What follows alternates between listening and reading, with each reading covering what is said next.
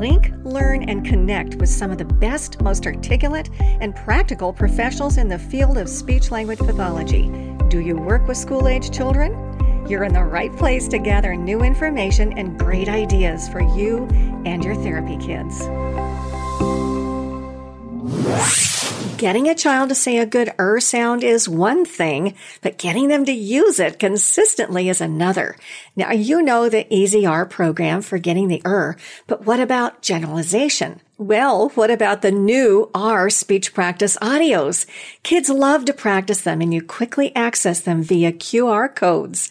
Go to speechdynamics.com to take advantage of the 40% off sale price. Do it now.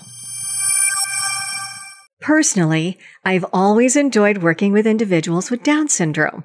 In fact, years ago, I worked at a place called the Hope Center in Maryland. The youngest was three, the oldest 50 years of age, and all of them were either cognitively or physically impaired or both.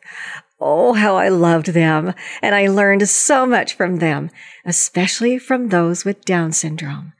Oh, how I wish I could go back and give back to them all the amazing and valuable information and techniques I've learned from my guest, Jennifer Gray. Well, before we do officially get started, I would like to mention disclosures. Regarding financial disclosures, Jennifer Gray does receive an honorarium for this podcast from speechtherapypd.com, and she does have other courses that she has done for speechtherapypd.com. I also receive an honorarium for the speech link and I am also a presenter for speechtherapypd.com and receive royalty payments. And I own Speech Dynamics. Regarding non-financial disclosures, neither Jennifer nor I have non-financial disclosures to report. So there we go. Welcome everybody and a warm welcome to three super techniques to foster academic success for those with Down syndrome. So I am Shar Boshart your speech language pathologist host on the Speech Link. And my goal here is to connect and link us with outstanding professionals in our field, of which I definitely consider Jennifer to be one of them. You all bring their knowledge and experience to light so that we can apply their experience and uh, their results and then improve to improve what we do. And so today is an absolute treat. This is her second appearance on the Speech Link, and I have to tell you, the first one was like just amazing. I learned so much and I said, okay, you got to come back and expound more on, you know what, treatment. So that's, she's, she's back, you know, for a second time. So we'll see how we do it. We may go for a third. Who knows? So let me tell you a little bit about her. Jennifer Gray, MS, CCC, SLP earned her bachelor's and master's degrees in speech language pathology from Northern Arizona University, then studied for two years post grad at the University of Louisiana at Lafayette. She has taught speech and fluency at the undergraduate level and speaks at local, state, and national conventions.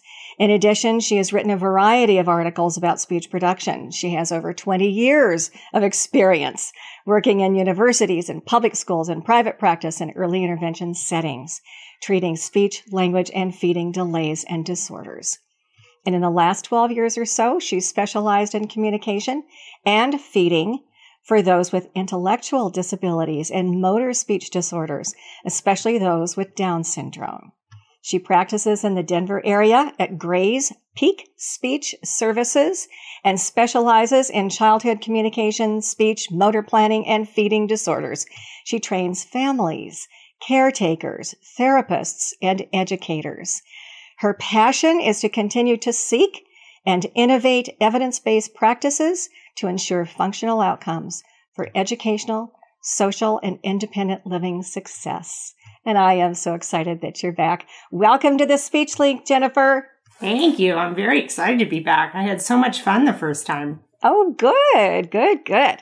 Well, I tell you that date, just in case anybody that's listening now would, if you would like to go back to that first one, it was recorded on July 29, 2021, and it was podcast on the speech link number 64. So just in case.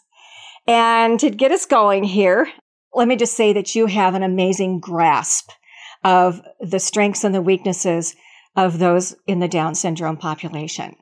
So to get us started, and yes, I want to, to spend the bulk of our time on treatment, on therapy techniques and so on. And you have your, your three items that you've all organized and ready to share with us. But to get us going, would you please give us an overview and maybe down a little bit into the specifics of the communication characteristics of those with Down syndrome? Yes. So of course, like most of us, this is not something that I knew was going to happen. I didn't mean to work with people with Down syndrome or children with Down syndrome or motor speech disorders. I'm old enough now that motor speech disorders weren't even a thing yet when I was in school. So I kind of just happened upon this and was doing things that were working and then realized that no one else was doing them, basically. And so as funny as that sounds, the things that I was learning after school were things in the oral motor area, the feeding area, things that we weren't taught. We knew a little bit about but weren't taught. And so in the process of learning how to treat kids that needed this, because I had, it was brand new to me, we only had certain kids coming to us for those therapies. So these were children that had dysarthria, or ataxia or these kind of motor issues that were also greatly impacting their ability to eat, but also their ability to speak well and to speak mm-hmm. clearly. And so really my background in fluency, I really liked speech from the beginning, but I also kind of grew up in the time of language. And so as much as our field is founded in that speech piece, really we've been looking at language for such a long time and we've done really good work there. But our kids that really actually need that speech practice kind of haven't been getting it until we really started to kind of look at motor planning, right?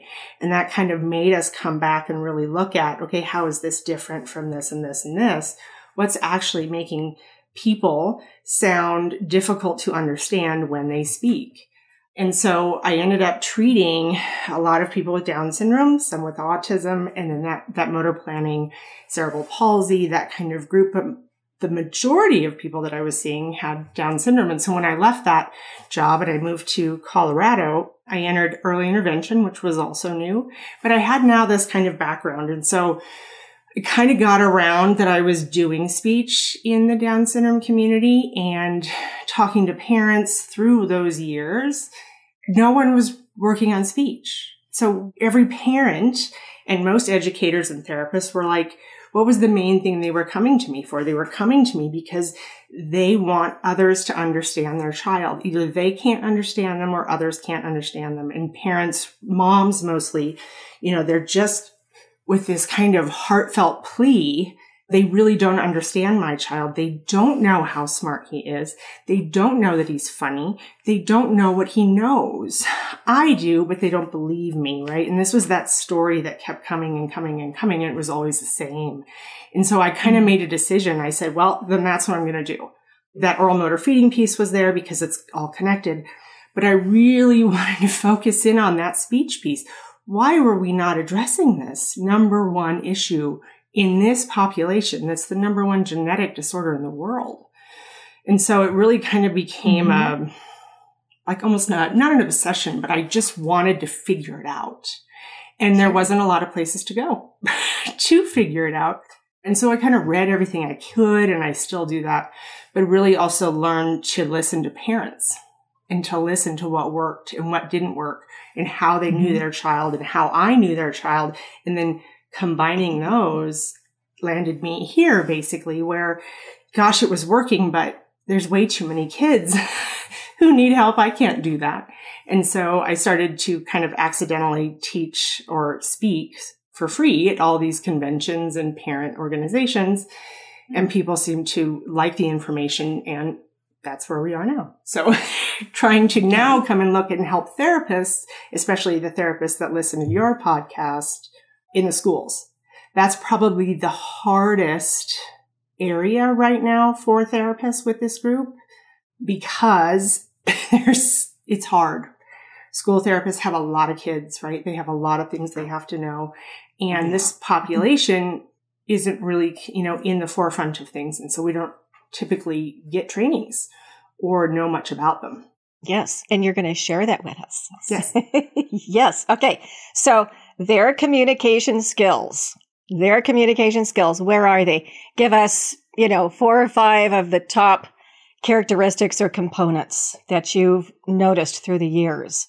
So we love this word communication, right? Because it it kind of mm-hmm. envelops everything, right? We can use sign language, yeah. we can use speech, we can use pictures, we can use blah blah blah blah blah.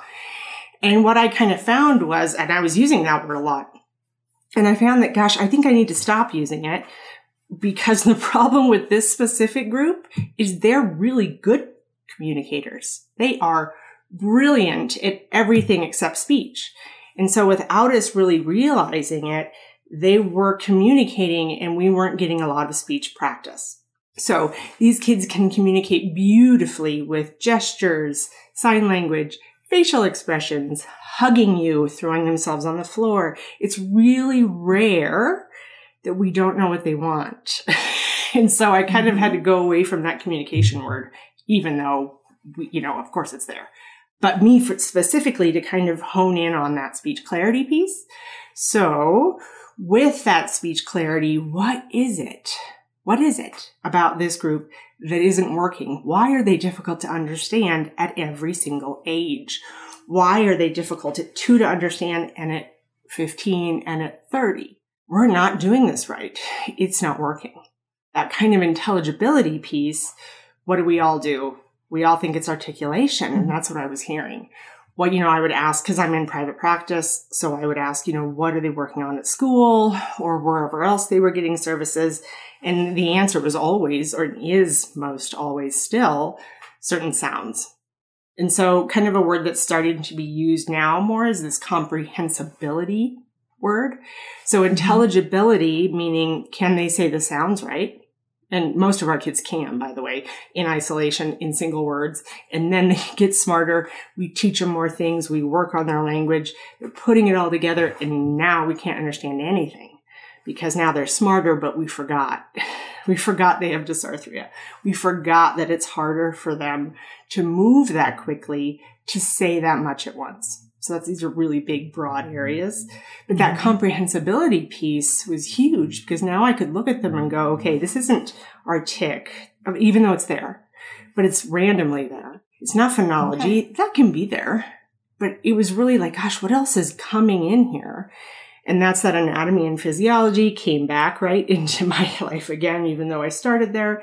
And gosh, this really is more voice, resonance, movement, fluency, motor planning. And then the research now is telling us they have all of these things at once all the time.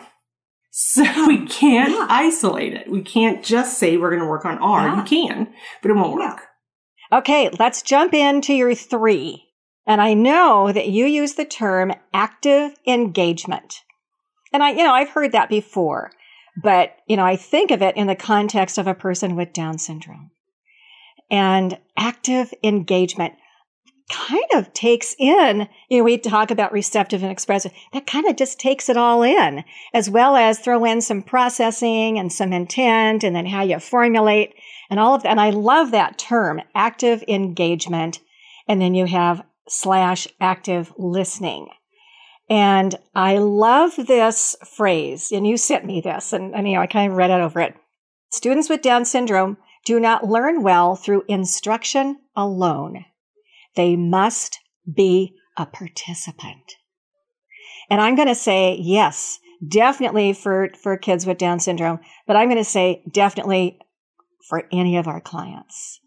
I mean, that is therapy, but especially for this population. This is kind of new for me. I kind of came upon these words and these phrases when looking at adults with intellectual disabilities. And these were some of the phrases being used when teaching more life skills and independence. And I was like, oh my gosh, that's beautiful. Yeah, it's a nice blend, isn't it? Yeah. It's perfect. And it was yeah. actually in the context of teaching adults with intellectual disabilities to cook.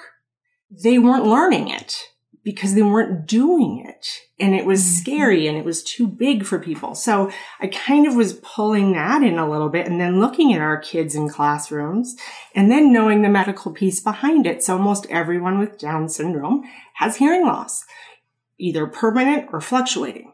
So if you've never heard things well and you have dysarthria and you have all this, you know, this rap sheet of medical stuff. Our kids can't listen well.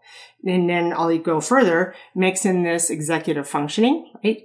This short term verbal memory, short term working memory. This stuff is hard. So a classroom that has a lot of kids and a lot of stuff on the walls and a lot of activity, they aren't doing well when it is just auditory instruction. And then, you know, we've got, oh, there's so many, we use all these visual things. And I go in these rooms and I'm like, holy smokes. I'm not sure what to look at. So I'm not sure yeah. that they know. And so they really yeah. became inactive observers, especially when we start talking about inclusion, which I'll try not to do because that's a whole other area. That's, that's po- podcast number three.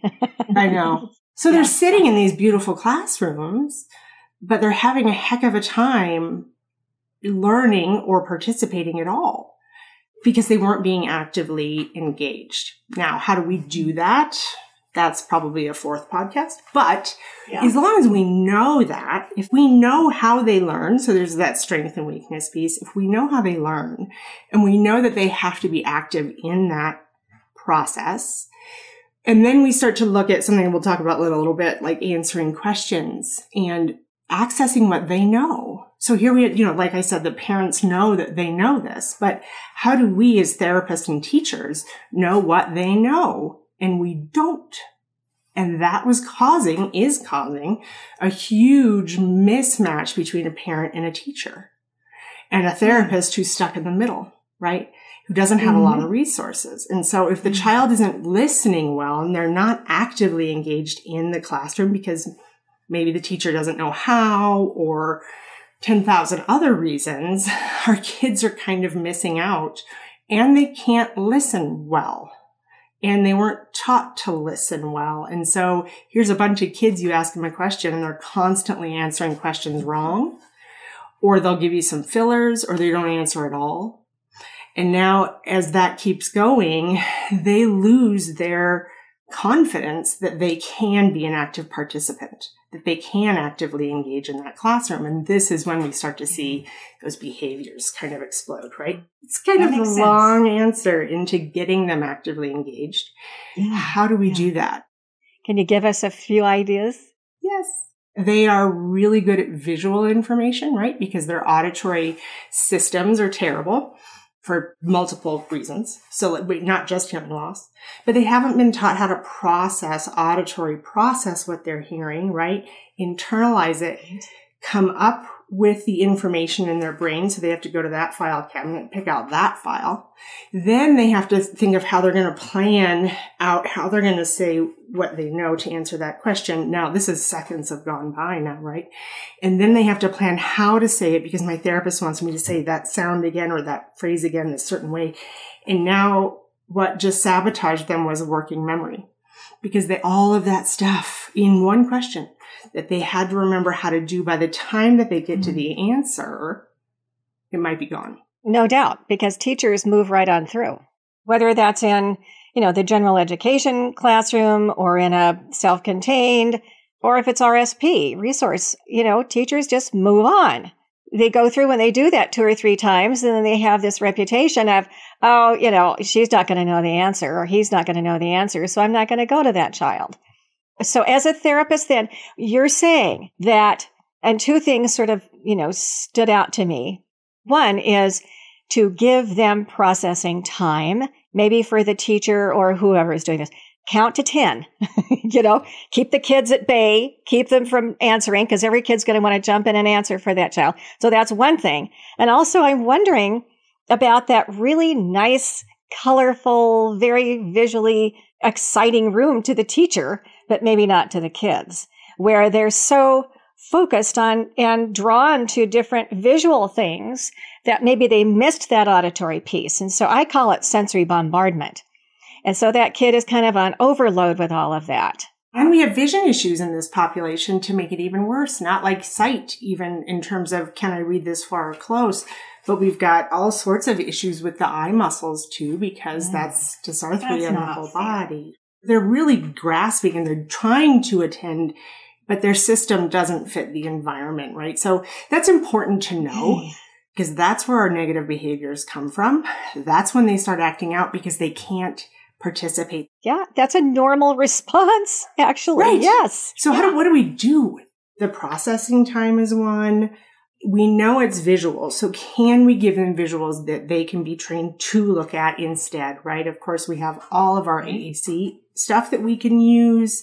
One of the strengths you'll read about this group, which is a little bit confusing, is this social strength that they seem to have. They enjoy others, right? Yes, they do. I love working with kids with Down syndrome. Yeah. If they're really having a lot of negative behaviors, right? It's easy to be like, ugh. So it, it can be confusing in a school setting. Here, they're very social and lovable, but they're also acting out a lot, right? So we have to know that base. But what else can we use visually that they're good at to kind of focus them in, to kind of help them in these classrooms? And some of the ones that I use obviously are schedules, timers, blah, blah, blah. But reading, that can be one that we'll talk about. And even prior to that, having peer models that can help them. Someone that's just a little bit better than they are at something and then flip it when they're in a good situation. They give me a teacher to someone else, but having a peer model who can kind of help in that classroom, redirect. Oh, we're on this page right here you know, that's sitting next to them. And then the idea of video modeling that maybe we can use either as a classroom or in therapies to say, okay, if the second that they tune out because there's too much auditory stimulation or visual stimulation, they immediately go into their heads and they find things they like. And it's actually usually scenes from movies, TV shows, commercials, songs. Really? And so you'll see them. A lot of them are just kind of, they kind of look like they're just happy and in their own world. But when I've kind of talked to parents and, and watching kids, especially when I'm doing teletherapy and I'm talking to the parent and the child is still on the screen, you can see them even signing songs to themselves. They immediately turn inward and they see things in their minds like movies, we think. Okay, so you're saying they turn inward. Are they just sitting there or are they watching a video of some sort? Just sitting. So if the teacher is talking and they're in a classroom and they're not being engaged and they, they're not destructive at that time, so that's just sitting there, they're not listening. They're not taking it in most of the time unless someone is kind of helping them do that. So if we know that mediator is really important with our paras or at home, and there's really a lot of fun information out there and research on video modeling recently. So the idea of that video model or that peer model is if I see someone else do it, like I need to do it, and it's focused right here and close, then I'm going to remember it better because I saw it or I heard it or I did both. Now I might be able to do that task better. So it's not just the stick figure pictures or even the real pictures, but if we know they're seeing in their heads movies, we can use that to kind of guide us how to help them focus at school. Are you talking maybe video social stories or something like that? Pretty much we use those social story ideas. So yes, Okay. it can be used with pictures and in sequencing, or it can be used in feeding therapy. We'll use videos of other children eating, right? So a Oh. picky eater seeing another child eat something that they don't want to eat, Mm. Yeah. overwhelmingly you will try to eat that food. And so we know that they don't want to be us. They want to be their peers, right? So if they can see, watch, and model a peer doing something well, they're much more likely to do it themselves. Wow. Wow. I like that a lot. Yeah. Why didn't I think of that? So a lot of what I do is, and I tell parents, I don't think I ever really have a session where I don't have a picture or a story to use about them specifically, which kind of brings us to another thing that we can use. If we're having trouble engaging a child, use what they know, use what they like. you got to find that out. Right. And this is tough in schools. Right. I know we need like Yeah. all of the things. You know, I can't bring this in where I can just call the parent and say, or text and say, hey, please send me the pictures of when you went to the zoo this weekend. And then I can use it and it works really well. But that's Oh. harder in schools. Yeah. That takes extra time, but it would be worth it, I would think. Yeah, and so if we know these things sitting there that we can try to use in the classrooms, and knowing how they learn or even just knowing a couple of things that they like can be a mm-hmm. huge way to kind of even get them back on track. You know, I guess that you could, you know, ask the parents, the caregivers, you could ask siblings, but you could also ask them or maybe have pictures and have them choose which one's your favorite. Do you have a favorite?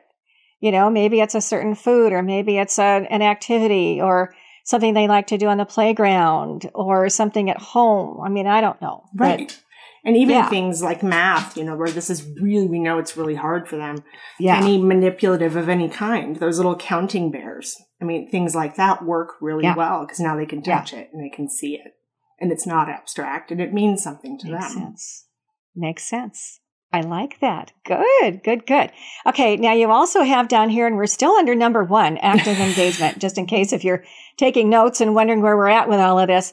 You have under here, teach students to ask and answer questions. Yeah, okay. I'll snap my fingers. Right. yeah. This is probably yeah. the most frustrating. it is. It is. it's tough. It's tough. Doing this for a long time, and it's amazing. But now that we're finally getting more information about executive functioning and how those eight things, you know, some people have eight, some have five, some have three, but all those pieces, basically the one that I focus the most on is inhibition in working memory, right? Can they inhibit a okay. compulsion to do what they want to do instead of what you're telling them to do, right? Um, okay. So that auditory or that visual bombardment that you were talking about a little bit earlier one of my favorite activities is to see if they can listen in a field of visual information and listen to my instructions about this field. So, for example, I might throw a bunch of picture cards on the ground and then ask them to bring me some. I do this one a lot. That can be really hard in the beginning if they're not trained to really listen and we kind of have to bring them back because they'll go get the one they like or the first one they see, right? And yeah. they'll tell me all about yeah. it. And then we're yeah. derailed, right? Yeah. It's super fun. Yeah. And they're communicating and we forgot, right? This happens all the time. Yeah. Yeah. I know what you're saying. Yeah. But if I train them, okay, listen, are you ready? You gotta listen. Okay, here goes. You ready? And I might model it first. I'm going to uh-huh. go find, like, can I find it? And then show it to them. Okay, this is how it works. Can they then do what they need to do in the midst of all this other stuff going on? And remembering what I said to them, despite the fact that they just saw a bunch of really neat stuff. So that's kind of one of those where we, we need to kind of teach them in order for them to do the thing we want or eventually to answer the question. And what I've learned is it's very, very rare that a child with Down syndrome doesn't know the answer. It has nothing to do with knowledge or the answer to the question.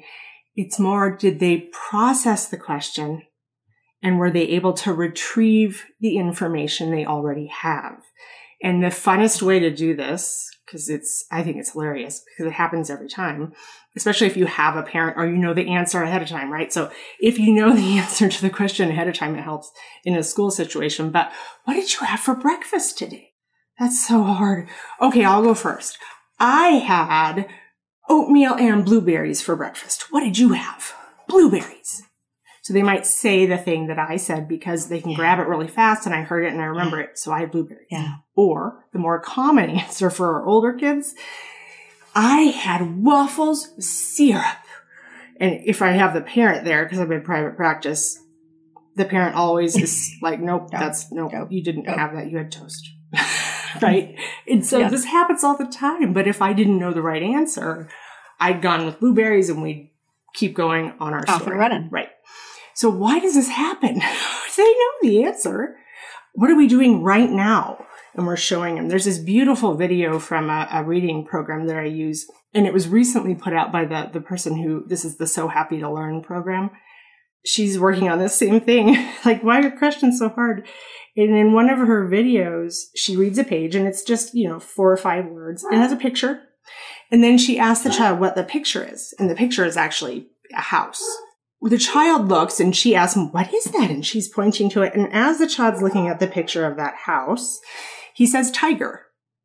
Now, because this woman is brilliant and she does this all day, she's like, oh no, no, we read that tiger book yesterday. What's right here? And then he got it. But what if you didn't know that? And you're sitting there going, tiger? We haven't talked about tigers. I don't see any Yeah. tigers around me. a no? Is that his tigers. favorite animal? It is that another book. Even Yeah. though he was looking at it and it was right there and he was doing it, he grabbed an older memory of a book he liked that he did with her Wow. yesterday. Yes. And when I saw that, I was like, thank you. this happens Yeah. all the time. But she was able to get him back so fast because she didn't correct him. She simply said, oh, yeah, yeah. Now, no, I mean, I guess there's a little correction in there. But then she said, no, we did that one yesterday. Gave him validation and then brings him back and gives him the answer again. And he has to say what she said. So he didn't have to go back and retrieve it. He got it right there. Oh boy. I know, and it seems so simple. Recasting works. And Yeah. so Yeah. how do we do that without being like, oh my gosh, and then giving another label because he thinks a house is a tiger? So Well, and that's tough socially. yes. I mean, yeah, and kids are going to laugh and think he's, you know, or cute. They might think it's super cute, right? This is maybe they'll think it's cute. Yeah. Oh, tiger! Yeah. Yeah. Oh, no, it's Yeah, not tiger. yeah. House. I Yeah. mean, wow. Yeah. Oh my gosh. See, that is a nugget, you know, to sort of stash into your brain as you're doing therapy, but also to share with your parents and with the teachers and siblings. There's Yeah. usually a reason the answer was what it was. We just don't know it. And this is something I hear from parents every day. They'll say they went somewhere and she answered this way and then it got confusing. Or you're with parents that you have to be like, zip it. Because they're always filling in, right? They're always telling you instead of the child telling you, or the child just has to look at the parent and then they speak for them. And the parent doesn't know if this is a bad way to do it. They're trying to be efficient, right? Sure. Even that parent training, if you're not in the schools, can be interesting. And so knowing where their crutches are because they will learn that super fast. So that's that communication piece is the second they know they don't have to retrieve it, they just have to sit there and wait for you. They'll do Mhm. it. And they'll wait for you to give them the answer and then they'll say the word. And when we Sure. do speech therapy, right? Oh, that's all we care about. We just want that word. Did they say it right? Is this what we need from them? But it's all that knowledge about how they're built, right? As long as these, these phenotypes is the better word, but Yeah. once we know word. that and we can kind of guess, you know, maybe why they're, why they're derailing in that particular activity, Mhm. always assume at least that they can answer the question. We just need to Mhm. figure out how to get them to a place where they can retrieve the information well enough Yes. and then have the courage to try to plan it and execute it Yes. because that might be hard in a classroom. Very good. Very good. Let's move on to number two. And I have here on my notes use strengths to combat needs. Did you mean combat? I know I love that word. Tell It's tell me what you mean. It's not strengths and weaknesses. It's not to compensate for. Yeah, we have to fight it almost. Okay. Because okay. everything we learn is the negative first, right? We know, and parents will talk about this. How did you learn your child has Down syndrome? And they will tell you this horrible story of everything their child won't be able to do. It's in every book. It's in every description of the disorder, right? Of the syndrome. yeah. yeah. And so we're stuck there. Even as we're pathologists, we're taught to assess. We're taught to label and name what we see. And so we don't always jump to that positive, what are they good at? And truthfully, I never did either until I started working more with parents and they were telling me what they were good at. And then over Mm. time, they were all good at some of these things in common, right? Like Yeah. visual, like reading. When I was doing my CF, we thought kids with Down syndrome couldn't read and that it was pointless. Now we know that these children can read very quickly, very young, and it can be a beautiful tool to help them speak and engage in educational settings. And now by this, I don't mean literacy, I mean reading. Very different things because a lot of educators will kind of smash that down like, well, they don't comprehend. Okay, but I'm not talking about that. I'm talking about some of the stuff that Libby Kumin uses with visual pacing boards. So you have a circle for each word or a circle for each syllable, and they can look at that and know I have three things to say. Who was that? Tell me that name again. Libby Kumin, Dr. Libby Kumin, she's in Maryland. She's probably the leading researcher in SLP for people with Down syndrome in the United States. Really? Is that C C O O or C? Uh, sorry, K U M I N. I was always off. forget her her university, but she's in Maryland. Okay. Um, Thank you. What she says is, okay, we know they're visual, so if we use this circle board, and really all you need is a pen and a piece of paper, right? They do very well knowing, okay, I have to say three things instead of juice. Mom, juice, please. If they see the three circles or whatever that phrase is. And so we have to kind of get past that. And this is all AAC, right? We know this stuff, but it can be pictures. It can be that video modeling we talked about.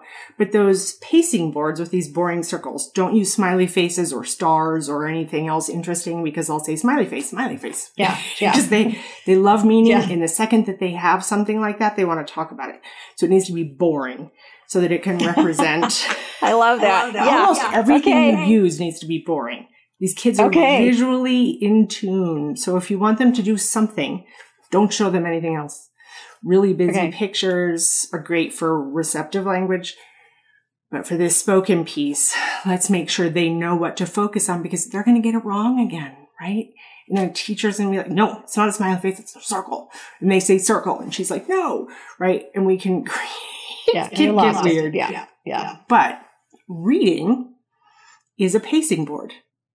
So if my circles work, Jennifer, now I know how to say my name with those three circles. And then maybe we can transform the circles into my fingers. And now I have fingers, so they're always here. And I can say Jennifer. And then I don't need those anymore. But if I can read, maybe that child who only says one or two words at a time can now say more words at a time because they can read. And now we can practice. And now they can hear themselves and see it. And what these kids never get, this is sort of number three, but is verbal practice. By the time they're three, they've had so little speech practice compared to their peer who's neurotypical at three that the numbers are probably staggering. And I've looked for them and they don't exist. So if anyone's doing their PhD research, this would be great. How much practice they don't hit or how many words they've said compared to their neurotypical peer by that same age. And so Mm. we need practice. How do we get it? How do we get practice when we have a kid that might be all over or we, we're not sure how to access them? This is a little nugget that is extremely useful in ways it blows my mind every day how well they do with that. My sons who are neurotypical doesn't really work that way, right? And so when I see it work for these kids, it's so fun. I show a video in most of mine that are, you know, reading um, the Brown Bear book with one of our kids and having that melodic to a right, brown bear, brown bear. That's another strength. They love music. And I hate to say they love music, but they do. Well, every human does, but everybody you ever see, oh, they love music, they love singing, they love dancing. It's in their makeup, Yes. right? Yes. You know, it's like I'm the thinking third back to chromosome the is music. Yeah, you're right. Exactly. I mean, I'm I'm thinking back to the kids I worked with, and yes, you are so right. And we sang songs, and I did it for a variety of reasons. And so reading that book We with the use that. visual, right? It's just a bear. Nothing else on the picture. It's the bear or the bird or the dog. And it's the same tune. It's repetitive over and over. We have to say it slower because try to, try to say that brown bear fast. Try to read that book fast. Can't because the song is slow, right? It's a song first. Brown bear, brown. What are we doing? We're stretching out the words Mm-hmm. those vowels, which really are the meat of every word, not the consonants. so we're stretching those beautiful Right. vowels out. And now they're going to remember it because it's a song and I remember songs well. And it's a book, maybe. So we've got the tactile. Yeah. And then I have a puzzle, which I can't find anymore. But it has two pieces for each animal the head of the animal and the tail of the animal, and you put them together. And so mm-hmm. that is just, that's kind of an extreme example of how we can put all of this together so that they can get that practice. And then obviously the same with questions at the end of the book, where, you know, the brown bear books, most of them have the animals just the animal pictures. What is that? Bear. What is that? Bluebird. What is that? White dog. we're probably going to get really good answers to those questions, including that, you know, that descriptor, that color, and then the animal. Whereas if we didn't do that, I don't know that we would have the same luck. Mm-hmm. I mean, you've got the speech and then the sustaining and the melodic, and you've got the repetition and you've got movement and you've got the visual assistance and, and you've got the, it's just fun. It's just enjoyable. It's and you're going to do that book every day. Yeah. You're like, really, I swear I know what I'm doing. I don't really do everything the same every day, but they need that. They crave it. They love Yes. it. And they need, Yeah. once they've learned they can master something, you're going to see Yes. that kid transform because Yes. now they know I can do this because what they've learned up to then, um, in most cases, you know, there's perfect cases, but in most cases, they've given up by the time they're in third grade because this is hard. I'm always wrong and I can't follow because it's fast and I can't hear, but I want to, but you know, and we kind of get lost in that. So if we Yeah. know what they like and we know what they're good at, again, always going back to those two things, you can make almost anything more interesting so that we can keep them engaged and teach them. Do you share this with the parents? I mean, are the parents, you have a private practice, Mhm. and so it's going to be obviously easier to do that. But do the parents do this at home? I think we always want Right. parents to do more. And, you know, even as a parent myself, you know, you, at the end of the day, and you're like, oh no, I didn't do all these things I wanted to do. I've learned that parents of children with disabilities, that's 10 times worse than I experience it. And so, you know, we have to be gentle and so with parents and, and figure out even with them, what can they do? What's going to fit into their life? Because they Right. won't listen to me and they won't do it. And it has nothing to do with them not wanting to but did I give them a way to, to incorporate it? Right. And so if they have a brown bear book, just See, that's, that. I mean, you did it at therapy. If they, yeah, But any they of those transferred that- books, right, that are Yeah. repetitive, they're not super busy, you know, not Dr. Seuss, where dear God, you've got all the words everywhere. Um, yeah, but something simpler yeah. they really enjoy that and they really like even teaching other people that they can read. And in your other, you know, when I first started doing this, it was really fun because we would find out together, parents and I, that their child was reading. We just didn't know it. Yeah, that's exciting. Yeah. But with Yeah, reading, it's a little different. Are we ready to move into number three? We've kind of sort of been hitting on this a bit, but ready for three. Okay, number three is practice speech in all activities. And so this kind of like with parents, but now with therapists. Look at all my goals. I have, this is what my IEP says I have to do, what my IFSP says there. These are the goals I have to work on. And I don't see any speech goals here because in some schools, right, that's not considered what's making them not access learning. So sometimes we don't have speech goals or it's a sound speech goal, right? Or we might have MLU, which people think is language, but I'm going to fight that on another level if we have time later. But you are doing it anyway. If the child needs to be speaking in your language tasks, use it. Just make sure that you are using it and that they are practicing. So if it's MLU, you can go to reading or any of the, the things you have and then trying to isolate when possible. What is it that's making this child read or talk, but they're not understood? And being kind of looking now knowing, if you didn't know before, that you're going to be looking at all these disorders at once in speech. And a lot of people are like, gosh, I gotta, I've gotta assess it and I've gotta like write it down and figure out which disorder it is. In a school, you probably won't do that, right? Or I hope not, because that would be really frustrating for everyone. But you will know just from listening, even a language sample. And I, what I tell people to do is record it. If you're allowed an audio visual recording so that you can go and listen to it later. Don't transcribe. Listen and watch. I was going to say, and watch. Yes. And a lot of what I teach is watch, don't listen. Yes. Um, and that scares people, but no, I totally understand. they're doing things with their mouths that are distorting their speech that has nothing to do with anything that we've talked about up till right now.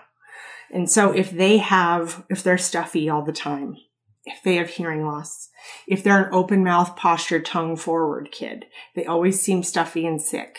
What do you think they would sound like? Well, at first they're going to be hyponasal. Hyponasal, yeah.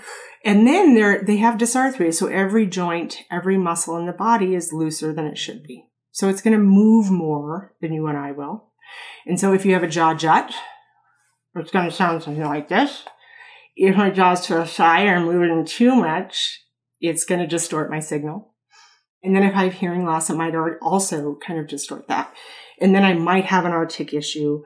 And so there's these reasons that they don't sound well and trying to isolate them is kind of silly in a way. It's neat for you to know what it is. But which of those is really causing the biggest problem and what can I do there? Maybe I need to try this and then, oh, let's say it like this. Maybe if I say it like this or like this, this is where I come back to my stuttering roots is with fluency, we know that the, the, techniques that work are the ones that don't allow the, the stuttering to happen. So when we stretch out a word, when we use our easy onsets, what are we doing? We're making it impossible to stutter right there. And so with our kids, if they sing brown bear, brown bear, they can't make too much error there. And so melodic intonation therapy is one of the things I use every day because okay. it stretches it out. Now, mm-hmm. they're not mm-hmm. going to sing everywhere they go. It's going to sound funny at first. But the, like you know, with motor speech disorders, we were chopping everything up, right? Jennifer. And then we had to deal with that. And then we had to squish it back together so that Jennifer could go into a sentence. And that was like, oh man, there's got to be a better way. And we realized, oh, okay, there's all sorts of words for it, but maybe we should just stretch it out. So Jennifer, right? And so if we use that or a, one that I've been using a little bit more, which is a voice technique, which is just speaking a bit louder. Hmm. And when I heard that, I was like, dear God, we need to keep these kids quieter, not louder, right? There's a lot of voice disorders and a lot of um, vocal harm being done every day. But if mm-hmm. you speak louder, you also can't speak fast. Articulation will improve and you'll have to articulate the sounds in those words a little bit more to be loud. And so can we yeah. find a way that they can do all of our tasks and also use these techniques and they'll model you quickly. That's why brown bear is beautiful because they'll immediately go into brown bear tune without you telling them. So can they do that when we're doing our other language work or when they have to take a turn or if you're playing games with executive functioning. I went to the store and got, instead of, I went store and got, which you might hear a lot. Anytime they speak, can we help them speak in that way, whatever it is, so that they can practice that while you're targeting your language goals? You know, you were describing all of those things that are I call them obstacles. Mm-hmm. Maybe it's the respiratory issues, and I know that's always or very frequently an issue with children with Down syndrome. The respiratory issues, even just, and I know a lot of them have the heart issues, you know, just physical issues. And then you have the open mouth posture, and maybe you have a larger tongue and a smaller mouth. And I've always found too that a lot of Down syndrome kids, you know, if I turn to the side, this, because you have height, width. This is called the length of your head. And this is shorter. So they were just dealt a hand with a lot of issues. And, you know, some things you do have to just compensate for. And, but that breathing one, you know, and I bet by the time they get to you in private practice that they have gone, you know, their physician, maybe their pediatrician has addressed that respiratory issue. But have you found a lot of kids that have the respiratory piece and I mean, that's an issue if you're going to work on resting position. I teach a lot of classes just on these medical and anatomical and physiological issues with Down syndrome so that we know where it comes from. But mm-hmm. that breathing there, when I saw this piece of research that children with Down syndrome, it takes them two to three times the energy to produce voice that you and I take for granted. So from going from silent to ah, uh, takes them twice the effort our kids do everything hard, right? They speak hard, they move hard, they all are, you know, they hit their friends when they're trying to be nice. They don't know what, you know, when they're younger in yeah. preschool for the first time. They spend all of their air in one word.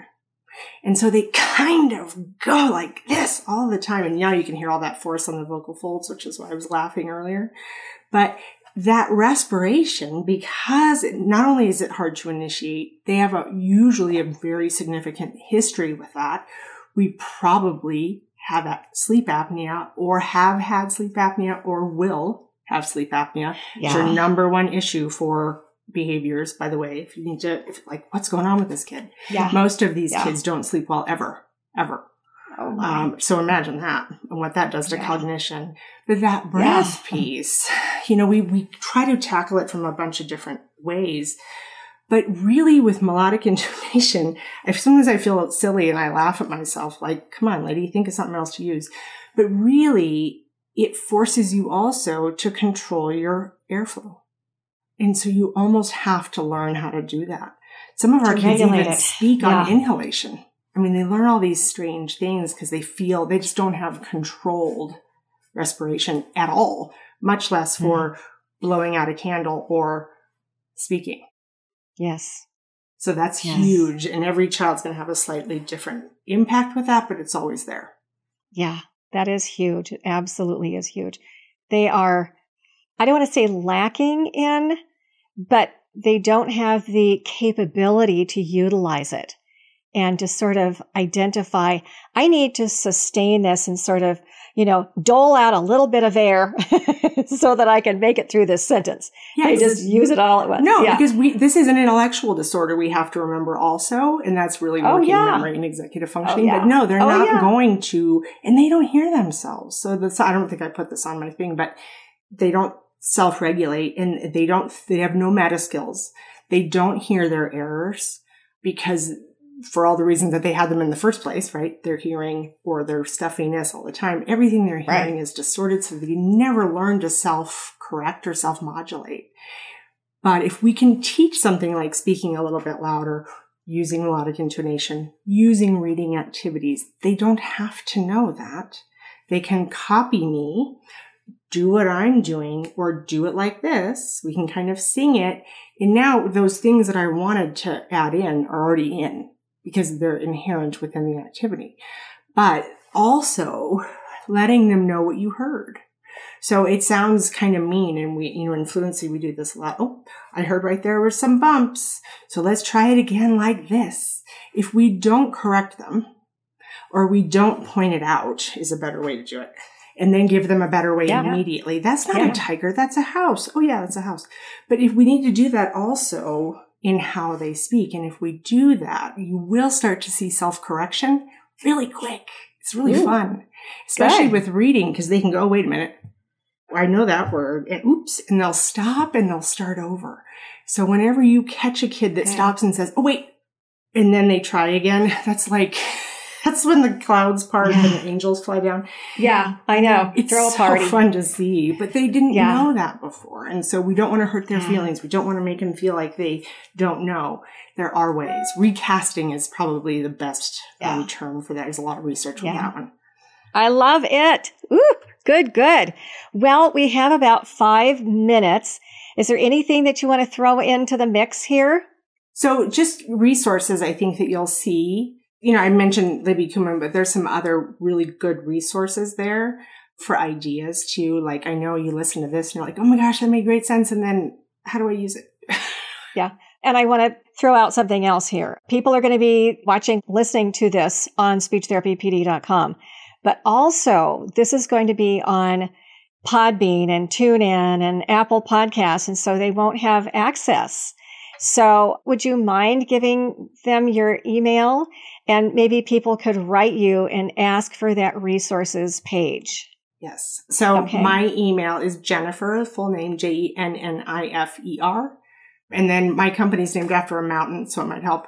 Grays Peak Therapy.com. So G R A Y S and then peak as in mountain therapy.com. So Jennifer at grayspeaktherapy.com. And I'm pretty good with email questions. I, I actually love them, probably to my demise. so I promise I, I will get back to you if you email me. You know enough that you can just sort of add up all the issues and figure it out and maybe talk to them and brainstorm. And between the two of you, you can figure out some things that's going on and then what you can do. You that's know, the fun part because I, you know, And I do now at this point where I can just know. It's so Yeah. fun. So hang in there. If you hang in there, it does come. That is fun. Now, do you have a website too? Yes. So it's grayspeaktherapy.com is the Okay. website. I haven't been Okay. great about updating it. I am doing more now on Facebook and Instagram. Okay. It's Gray's Peak Therapy on Facebook. And then my other one where I do more research type stuff that I'll put out and share is on Connected Speech. And that's also a website. And I'm hoping to start make, making materials and putting them on there so that you can go straight there. But I'm in the process of learning that. So it's not great either place yet. But if you can find me at Connected Speech or Speech Connects on Instagram and then on Facebook, or just go to my name and then you'll see kind of. Okay. Okay. Or email you if they can't find you. me. Yes. yes. Okay. Well, and I remember sort of halfway teasing you last time that I'm waiting for the book to come out about all of this. Okay, girl. saying that for 10 years. It's really hard. Uh, do it everything. is. It I absolutely mean, I would is. love nothing more than to sit down and write it, but I know. We we would love for you to sit down and write it. How about a blog or something? You know, just a 600 word blog or something with some of these ideas, Yes. you know? Question, do they have trouble processing? This is for you. do they have trouble processing perhaps because they are distracted by the socializing, e.g. Mm-hmm. impressing, interacting with peers, etc.? Is that an issue? yes, but I think that the, what they're doing instead might be a little bit more important. So in the sense that a mom brought this up to me once where she said, I'm taking my child out of school and I'm homeschooling her because they all told me to put her in school because she needed that social interaction. And now at school, they're telling me that that's all she does and that, that she needs to stop socially interacting and pay attention. Okay. Well, this brings us to the crux of it. And before I had heard that, I was like, Oh my gosh, I hadn't thought of it that way. Cause I was like, keep her in school, keep her in school. But she was always getting in trouble. So it didn't work because, you know, of everything we just talked about. But Right. possibly, can we find a way to use that with a peer model or I know that school therapists, you're angels, all of you, because a lot of what I'm saying is like in a Amen. perfect world, right? That how do you do this in a classroom? And part of me can't even answer it because I get as flustered just thinking about it. How would I do that specifically? I think if we can keep both, this is a terrible answer. If we can keep both and find a way to get that child back on track using their peers and kind of taking away some of that silliness, which is hard, so that we don't lose that. There's a lot of good stuff in that silliness. Can we redirect it and use it? And the answer might be no. You may have to pull them out for a while. And I just heard someone say this because we're not supposed to say this anymore, right? Like, nope, they're in, it's all inclusion, all in the classroom. There's really great things there. But if we don't have the skills to do that, we may have to come out of the classroom for a bit and then go back in the classroom and practice and doing some of, or we need to go in this, you know, like those, I always think of science fair projects where they have the, you know, the three sided board. Maybe we Yeah. come in here and we practice and then we do a little bit outside. So they're still in the classroom. Yeah. Those types of things. I can't imagine how hard that is, but I think if we're savvy enough, we can figure it out. You know, we talk about giving more processing time. I've recently with two clients that I'm currently seeing, it's hurting them. Um, that Mm. processing time, remember working memory, you don't have a lot of time. Dead time turns into internalizing and thinking about something else. So if they didn't Mhm. even understand the question, See. waiting for them to answer will not work. And I've Mm. seen us all make this mistake in, in the span of 10 seconds, span of two seconds I've watched. They're not there anymore because it was like, she's asking me a question. I'm here, you know, like whatever. And now, now they're waiting for me and I'm like, what? Because I forgot what we were kind of doing because Yeah. all I heard was a question tone and I'm out. So Yeah. sometimes going Wow. faster is better too. Huh. So that might help in a classroom sometimes with that question Okay. Interesting. Oh, Jennifer, you are a wealth of knowledge. You are. Thank you so very, very much. Thank you. Thank, thank you. you. And I'm going to just wrap up here. There's a few things that I need to say. And I do want to thank all of you for being here and for tuning in and for continuing to get the word out about the SpeechLink podcast, where you not only learn practical information, you earn CEUs. And as I mentioned, you are going to be able to access this audio course through speechtherapypd.com and then also access any of the free episodes on Apple Podcast and so on. So I also appreciate, greatly appreciate your positive, supportive comments and your reviews. And also to plan ahead on the speech link, Dr. Deborah Ross Swain, SLP, will share her practical knowledge on how to instill confidence and joy in our language kids who suffer from educational trauma. And that date is Thursday, March 10 at 7 o'clock p.m. Eastern Time. And as we wrap up, just log in to your speechtherapypd.com account, take the quiz, do the eval, and print out your certificates. And I do hope that you know just how much you are appreciated. Thank you so much for all that you do with your therapy kids. We'll see you next time. Bye bye. I'm thrilled you tuned into the speech link. I hope it was helpful. Just leave a quick review and subscribe to be a part of a select group that receives every episode. For CEUs, go to speechtherapypd.com. And for everything else, visit charboshart.com. There's free materials, articles, books, and my blog, Therapy Matters. Thank you for all you do. See you next time.